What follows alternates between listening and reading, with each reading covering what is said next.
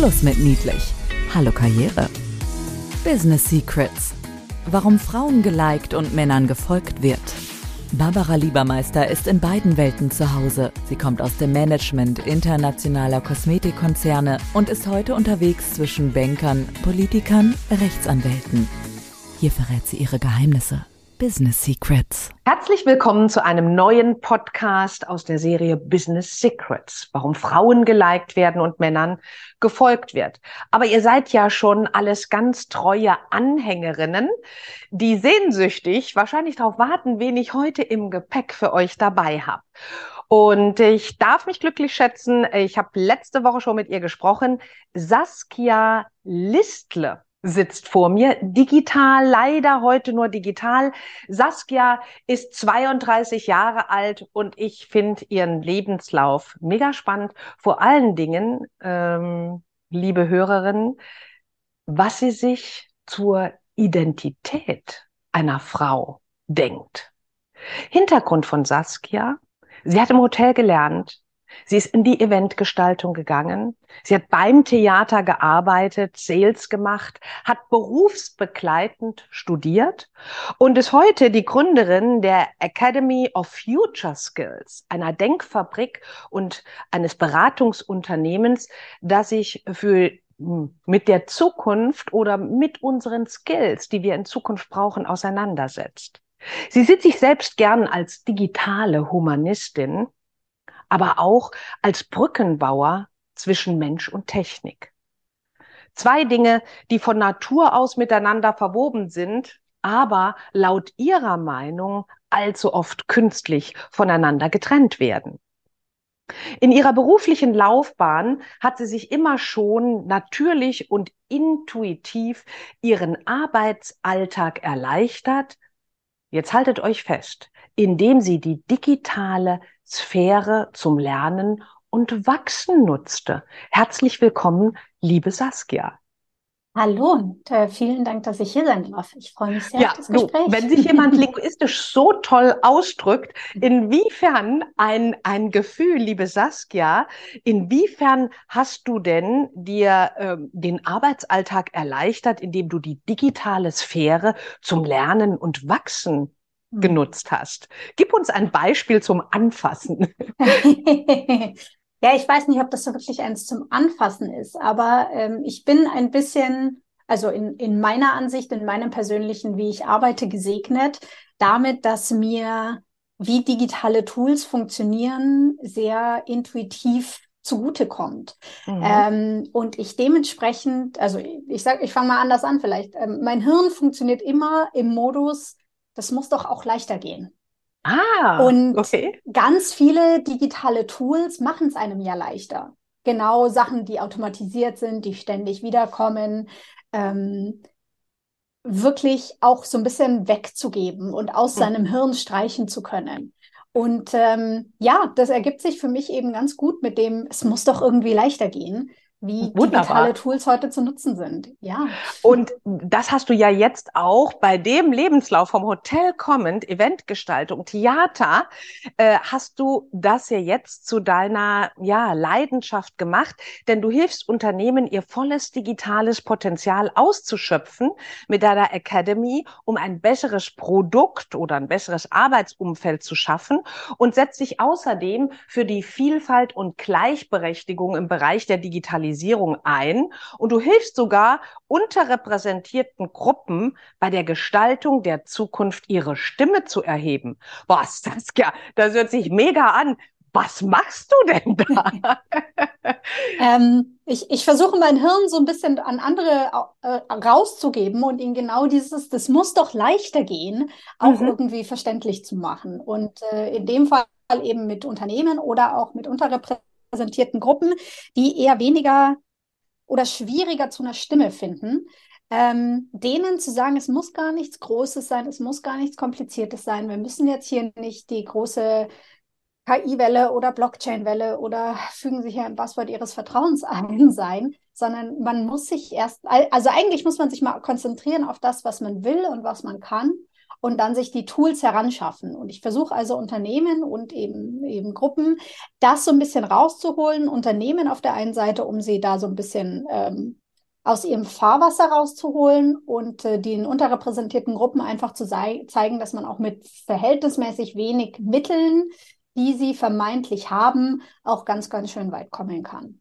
Kannst du da mal ein Beispiel nennen aus deinem Arbeitsalltag, was eine unterrepräsentierte Gruppe in deinen Projekten darstellt und was du denen ja. konkret empfohlen hast? Ja, also ich arbeite tatsächlich aktuell relativ viel mit äh, Gruppen im Bereich der Neurodiversität, äh, weil ich da selber auch einen eine, ähm, Bezug zu habe.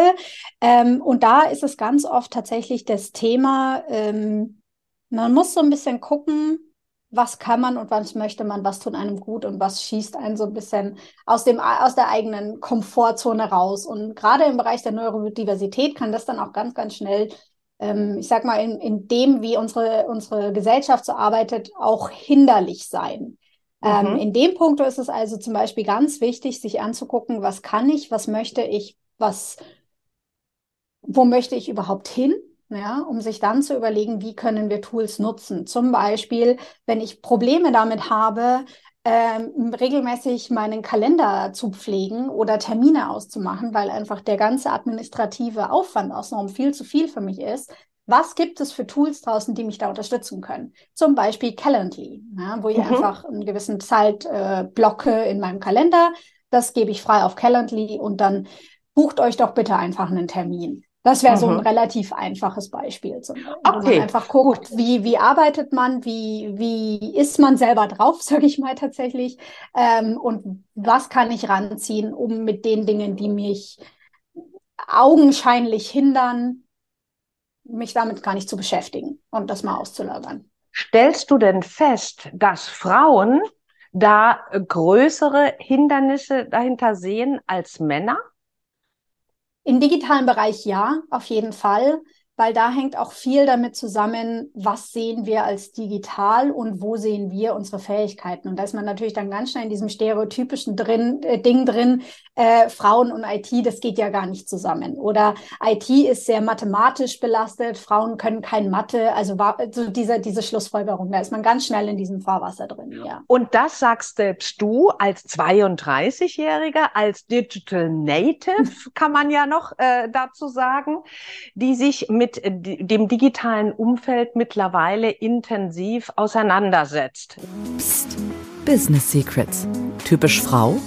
Rollenklischees von Frauen, die mathematisch unbegabter sein sollten oder IT technisch unbegabter sein sollen, die existieren noch. Das erfahren selbst 32-jährige Digital Natives, die sich in dem Umfeld bewegen. Jetzt äh, schreibst du hier, was sind Future Skills? Und welche Skills werden die Zukunft sein? Was zählst du denn da auf und wo haben gerade wir Frauen unter Umständen Vorteile? Das ist so ein bisschen was, was ich aus meiner Beratungserfahrung mit den Unternehmen mitgenommen habe, gerade wenn wir dann eben auch über das Thema Skillbuilding für die Zukunft sprechen. Skillbuilding ist ein ganz großes Thema, Reskilling, Upskilling. Jeder Mensch, der im, im HR arbeitet und mir jetzt gerade zuhört, wird sich denken, oh, schon wieder dieses Thema.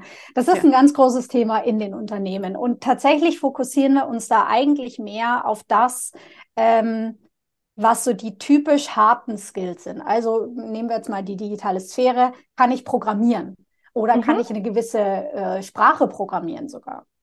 Und letzten Endes, wenn man sich das aber mal ein bisschen genauer anguckt, ähm, geht es ab einem gewissen Grad und gerade in dem Grad der Automatisierung, in dem wir uns ja auch so ein bisschen befinden, eigentlich gar nicht mehr so wirklich drum, welche Programmiersprache wir können oder was wir technisch können, sondern es geht eigentlich tatsächlich mehr drum, was für Skills haben wir, die uns auf der einen Seite genuin menschlich machen ähm, und auf der anderen Seite, die uns helfen, die Arbeit zu navigieren.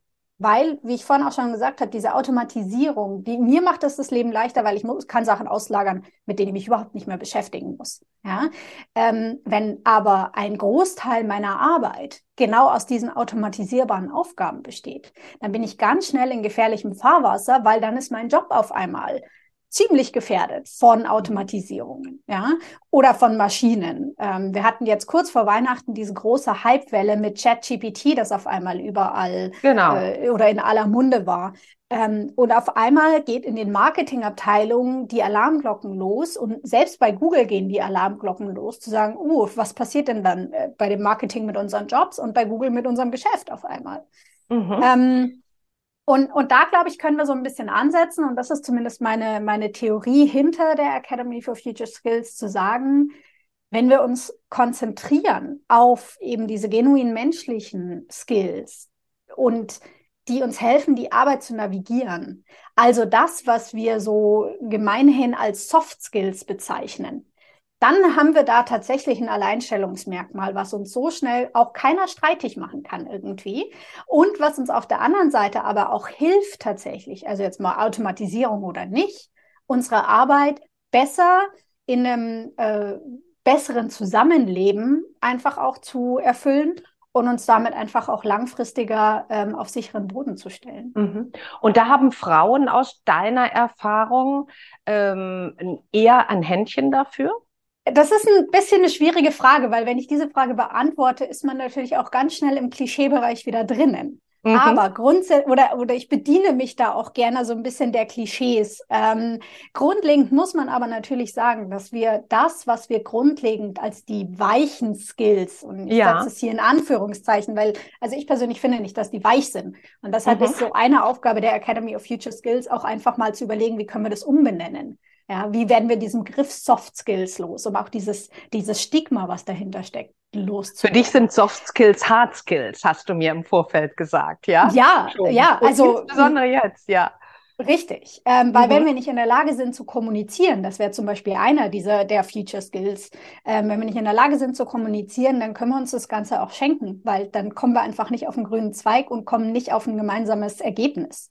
Ja, ähm, oder, das, ja oder das Thema Empathie. Ich spreche ja in, in meinen äh, Vorträgen sehr häufig von digitaler Empathie.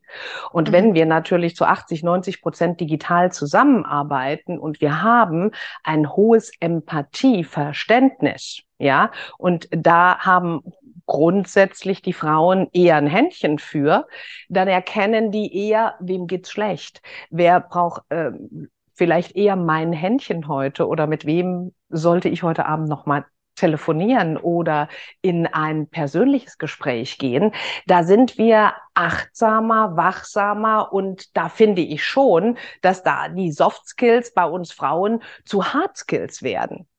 Richtig. Und da ist halt der Punkt, wo man dann einfach ganz schnell eben in diesen Klischees drinnen ist, weil einfach auch aus der Sozialisierung fällt es uns als Frauen leichter, mit genau diesen Skills zu arbeiten.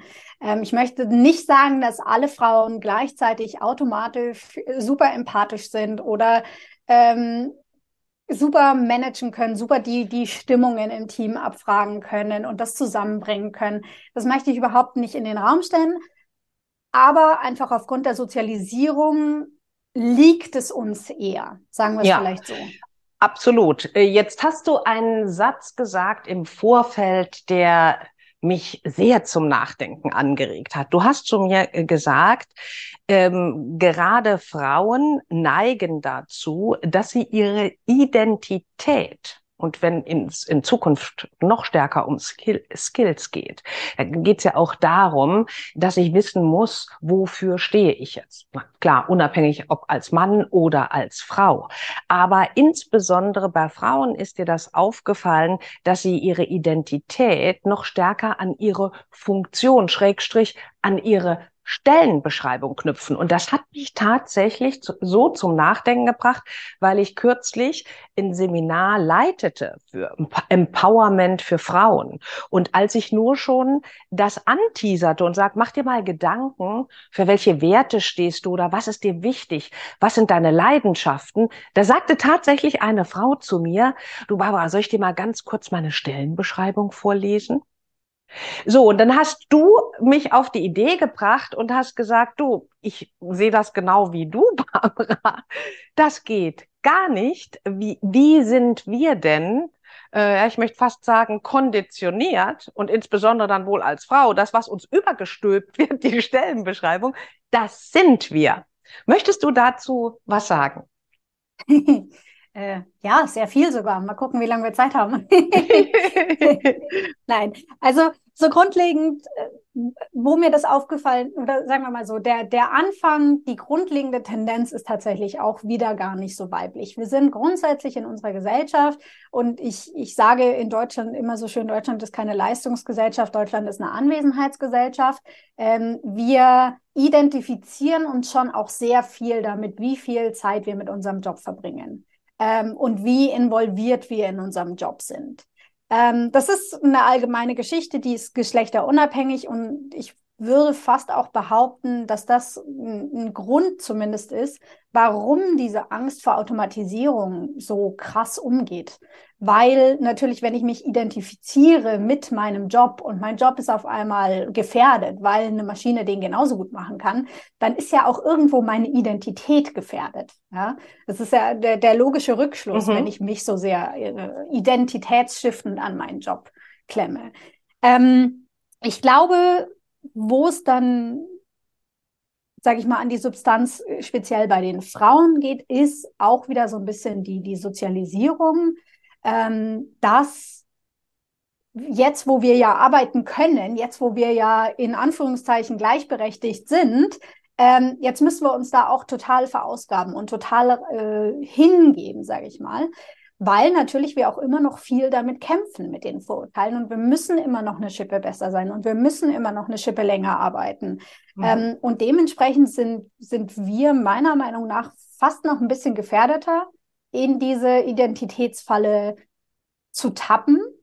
Ähm, wie gehst du persönlich damit um? Passiert dir das selber auch schon mal, dass du sagst, ah, Mist, also jetzt bin ich doch tatsächlich in dem Klischee gefangen, was äh, mir widerstrebt. Und hast du da unter Umständen eine Idee oder ein Tool, was du dann für dich anwendest, was bei dir wirkt? Ich habe das tatsächlich vor nicht allzu langer Zeit mal auseinandergenommen, weil gerade als Selbstständige, also ich bin mhm, freiberufliche genau. Consultant, ähm, als Selbstständige, da ist man ja auch immer gerne in dieser Hustle-Culture irgendwie gefangen und noch mehr und noch höher, noch weiter und so. Und irgendwann habe ich mich dabei ertappt, wie ich immer gesagt habe, naja, ich weiß eigentlich gar nicht mehr so recht, wo der Job aufhört und wo das Privatleben beginnt. Weil das, was ich tue, schon mir durchaus auch Spaß macht. Also ich mhm. mache das schon mit Überzeugung und Leidenschaft. Ja, und ich habe auch gemerkt, wie wenn ich das gesagt habe, ich, ich eigentlich stolz drauf war. So, wieso brauchen wir eine Trennung zwischen privat und beruflich zum Beispiel? Ah, spannend, ja. Ähm, und ich habe mich dann irgendwann mal dabei ertappt, wo ich gesagt habe, na, es, ist, es widerspricht ja eigentlich komplett allem, für das ich stehe. Ja, ich will ja meine Identität nicht eins zu eins an meinen Job knabbern, weil am Schluss stehe ich genauso da lass uns, äh, weiß ich nicht, dieses ganze Thema äh, Lernen in der Zukunft kann auf einmal auch ein, ein, eine AI vernünftig rüberbringen. Dann stehe ich mhm. auch da und gucke erstmal doof Und schon ist der Hype vorbei, vielleicht. Richtig, richtig. ähm, ja. Und was hast du dann gemacht? Ja, ähm, also ich, ich, ich knabber da auch immer noch immer mal dran und ich muss mhm. da auch immer regelmäßig dran arbeiten.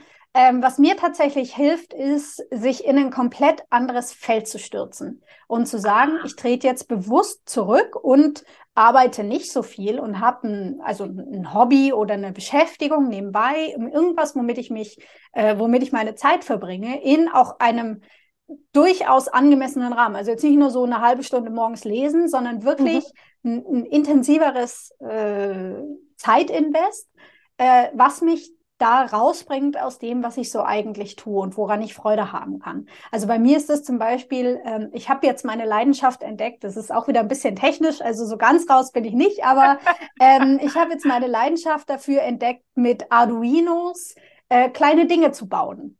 Äh, Arduinos Aha. sind so kleine, sag ich mal, Lerncomputer. Ähm, Genau, und sich da hinzusetzen und zu gucken, was kann ich damit Cooles im Haushalt machen. Also aktuell habe ich zum Beispiel ein Projekt, so kleine Sensoren für meine Pflanzen, weil ich nicht in der Lage bin, meine Pflanzen überleben zu lassen.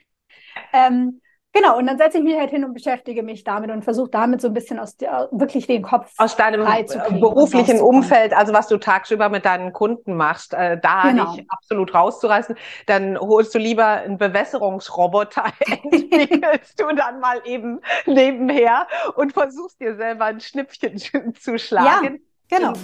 Psst. Business Secrets. Klartext. Aus dem Gedankenkarussell auszubrechen geht am einfachsten, indem ihr euch ja mit einem ganz anderen Feld als euren Job beschäftigt. So kommt ihr auch aus der Rollenklischee-Falle heraus. Wir müssen immer mehr machen und wir müssen fleißiger sein als alle anderen. Stellst du das tatsächlich auch fest, Saskia, in, in deinem äh, Umfeld, in deinem beruflichen Umfeld, dass ähm, die Frauen den Anreiz haben, ich muss besser sein, ich muss fleißiger sein, ich muss schneller sein, aber es wird dann auch gesehen, weil das habe ich sehr häufig, das hatte ich auch äh, jüngst in diesem Frauenseminar zu Empowerment. Wir sprechen nicht drüber, welche Leistungen wir haben, äh, oder welche Erfolge wir verbucht haben, sondern wir verfallen dieser Falle, ach, ich bin so fleißig, das nimmt mein ganzes Umfeld wahr. Siehst du das auch so? Dass das eher so ein Frauenthema ist. Mhm. Es ist viel ein Frauenthema, aber es ist nicht ausschließlich ein Frauenthema. Also da, da kommen wir ganz schnell zu diesem Stichwort Imposter-Syndrom. Ähm, und es gibt hm. eine ganz hm. interessante Studie, die das mal Langzeit äh, verfolgt hat. Ich glaube tatsächlich, sie ist nicht repräsentativ, aber die Ergebnisse sind einfach so als Gedankenanstoß mal ganz interessant. Und diese Studie hat festgestellt, wenn man sich ähm, verschiedene äh, Leute nimmt auf einer Altersskala und auf einer Geschlechterskala, mhm. ist es tatsächlich weniger ausschlaggebend, ob äh, auf welcher Seite des äh, Geschlechterspektrums man ist für das Imposter-Syndrom. Da ist die Rate ungefähr gleich, ob Mann oder Frau. Je, auf einer Altersstufe ist das relativ ausgeglichen. Das, das, was wirklich zählt zu diesem Thema Imposter-Syndrom, ist das Alter. Je mhm. jünger die Leute sind, desto eher neigen sie dazu, Imposter-Syndrom zu haben. Möchtest du das für unsere Hörerinnen ganz kurz erklären, wobei es sich darum handelt beim Imposter-Syndrom? Ja.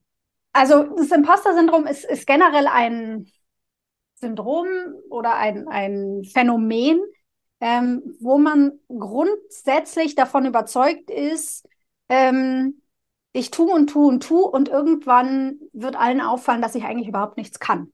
Mhm. Ähm, wo man wirklich davon überzeugt ist, ja, ich mache das jetzt gerade hier schon, aber eigentlich mache ich es nicht gut und irgendwann wird es auffliegen. Irgendwann wird jeder rausfinden, ich kann ja eigentlich gar nichts. Mhm. Ähm, Genau, also so dieses, bin ich, ich, mal, ich bin nicht perfekt genug. Ich bin genau. im Prinzip bin ich Baron oder Baronin von Mühlhausen, weil ich kann nichts und dann kommt man natürlich umso schneller in diese Richtig. Falle. Ich muss viel tun. Ja. ja. Und äh, du hast diese Studie kurz zitiert, die den Anhaltspunkt gibt, je jünger die Menschen sind, wie hast du dich ausgedrückt, je jünger sie sind, umso stärker das, ist es vertreten? Genau, desto okay. höher die Rate. Ja. Und dann werden wir entspannter mit zunehmendem Alter. Äh, Richtig. Ja. Ähm, also Nichtsdestotrotz also, ist es aber ja natürlich schon so, dass wir einfach mit den Tatsachen auch so ein bisschen ins Auge gucken müssen, äh, wie Frauen sich in der Businesswelt verhalten und, und wie Frauen mit dem umgehen, wie das System ausgestaltet ist. Ja? Mhm. Ähm, und, und, um da noch kurz eine andere Studie zu äh, zitieren, die zum Beispiel herausgefunden hat, dass wenn Frauen und Männer sich bewerben auf eine Position, wird bei den Frauen mehr beobachtet, was hat sie denn bisher geleistet? Können wir aufgrund dessen, was sie geleistet hat, äh, Rückschlüsse ziehen auf, wie gut sie die neue Stelle ausüben wird? Bei mhm. Männern wird grundsätzlich mehr darauf geachtet, was für ein Potenzial hat derjenige denn? Was könnte er denn tun? Also bei ah. Frauen wird eher so der Ist-Zustand betrachtet und bei Männern wird gerne extrapoliert. Ah, das, das ist natürlich. Ja, Finde ich einen interessanten ja. Ansatz. So, was wäre denn dann im Umkehrschluss, das also kann ich mir super gut vorstellen, was wäre denn im Umkehrschluss da deine Empfehlung, dass ich kontinuierlich meine Erfolge auch kommuniziere als Frau. Ähm, ich meine, das muss ja nicht in dem Uga Uga. ich sag sowieso, äh, Selbstmarketing ist nicht laut. Selbstmarketing ist intelligent und kontinuierlich. Selbstmarketing kann sogar darin bestehen, wenn ich eine Stunde bei einem Meeting nicht sage, aber in fünf Sätzen nachher kurz das Meeting zusammenfasse. Ja, ähm, auf eine ganz ruhige Art, ja, und auf eine überlegte Art. Das ist für mich auch eine Form von Selbstmarketing, auch mit wem ich gesehen werde regelmäßig, wenn wir wieder in den Büros sind. Zeitweise mit wem gehe ich essen? Mit wem sieht man mich in Gesprächen? Und das ist alles nicht laut. Das sind alles für mich Formen von Selbstmarketing oder inwiefern ich im Intranet einen Artikel schreibe, was mein Team und ich bewerkstelligt haben, welches Projekt wir gerade abgeschlossen haben oder in welchem Projekt wir gerade mittendrin stecken und welche Erkenntnisse wir machen. Also dieses selbstverständliche Kommunizieren rund um die eigenen, ja, Erfolge, Milestones. Könntest du dir vorstellen, das ist hilfreich? Auf jeden Fall. Und ich glaube, da spielt auch so ein bisschen wieder der Fokus auf den Soft Skills eine Rolle. Ähm, wir Frauen tendieren dazu, unsere Hard Skills mehr zu belegen und zu sagen, das haben wir gelernt, das haben wir geleistet, ähm, da sind die Resultate, ja, äh, ohne zu gucken, wie sind wir denn da hingekommen. Und da könnte man, glaube ich, gerade wir als Frauen noch wesentlich mehr rausarbeiten. Wie sind wir denn da hingekommen? Wie haben wir denn unser kreatives Denken eingesetzt? Wie haben wir unser Organisationstalent eingesetzt? Ja, also meine Meinung, ich würde eine zweifache Mutter wesentlich eher als Projektmanagerin einstellen, als den beststudiertesten Projektmanager auf diesem Planeten. Weil ja, toll. eine Frau es schafft, zwei Kinder ja. zu, zwei kleine Kinder und dazu noch ihren Job gut zu machen, würde ich sagen, da ist einiges an Organisationstalent dahinter. Also diese, diese Kleinigkeiten, dieses, äh, wie mache ich etwas, mehr herauszustellen als das, was habe ich gemacht. Und die, ähm, da glaube ich, würde ich mich drauf fokussieren. Ja. Und das ist ein, ein wesentlicher Punkt aus meiner Sicht, weil äh, wir verlernt haben, auf unsere Stärken zu gucken. Grundsätzlich, und ich denke schon, wenn ich jetzt ähm, auch meine Arbeit als Coach äh, betrachte, wo ich sehr intensiv mit ähm, männlichen wie auch mit weiblichen Führungskräften arbeite und ich müsste da Schubladen aufmachen, dann ist es schon tendenziell so, dass eine Frau dazu neigt, eher auf die Schwächen zu gucken, als, um dich zu zitieren, wie bin ich dahin gekommen? Und wenn du natürlich ständig darauf guckst, was könnte noch besser sein, dann denkst du, du bist nicht gut genug. Das ist die Logik daraus. Wenn ich Richtig. allerdings, und deshalb danke für die Inspiration, den Impuls hier, Saskia, wenn ich allerdings mich selber trainiere, was habe ich geschafft? Welche Ressourcen habe ich folglich und wie setze ich die in Zukunft geschickter ein und kommuniziere darüber, da kann daraus ein Schuh werden, wie man so schön sagt. Ja. Mhm. Ähm, Saskia, äh, fand ich toll. Ich sehe, ich gucke schon auf die äh, Uhr und wir haben schon so lange gesprochen. Äh, sind schon einige Dinge gesagt worden von dir, die ähm, sehr hilfreich sind. Ich finde das ja immer ähm, klasse, wenn junge Interviewpartnerinnen auch bei mir sind jetzt im Verhältnis zu mir jung, eine gestandene Frau mit 32, aber ähm, weil ich liebe diese ja, Diversity, diese Denkvielfalt, die unterschiedlichen Perspektiven. Und ich denke, wir haben da so ein ähnliches Wertegefüge. Wenn du den Frauen, die uns zuhören, jetzt noch einen Tipp zum Schluss mit auf den Weg geben könntest, was fällt dir dazu ein, wenn es um die Persönlichkeit geht, die Entfaltung der Persönlichkeit, das Nicht-Zurückhalten der eigenen Identität? Schluss mit Psst. Business Secrets weitersagen. Ich würde gerne mit einem Statement enden. The future of skills is female. Da ist gar nichts mehr hinzuzufügen. Saskia, ganz herzlichen Dank, dass du heute mein Gast warst. Es waren viele Impulse da. Man findet dich natürlich im Netz, genau wie mich. Wir freuen uns, dass ihr alle zugehört habt. Und wenn ihr das nächste Mal dabei seid und Anregungen, wie immer, schreibt mir einfach eine E-Mail. Ganz herzlichen Dank und bis vielleicht demnächst. Tschüss. Tschüss, danke, dass ich hier sein durfte. Business Secrets, warum Frauen geliked und Männern gefolgt wird. Mehr Geheimnisse gibt's in den Büchern von Barbara Liebermeister. Effizientes Networking und digital ist egal. Oder online. Barbara-Liebermeister.com. Business Secrets. Psst. Weitersagen.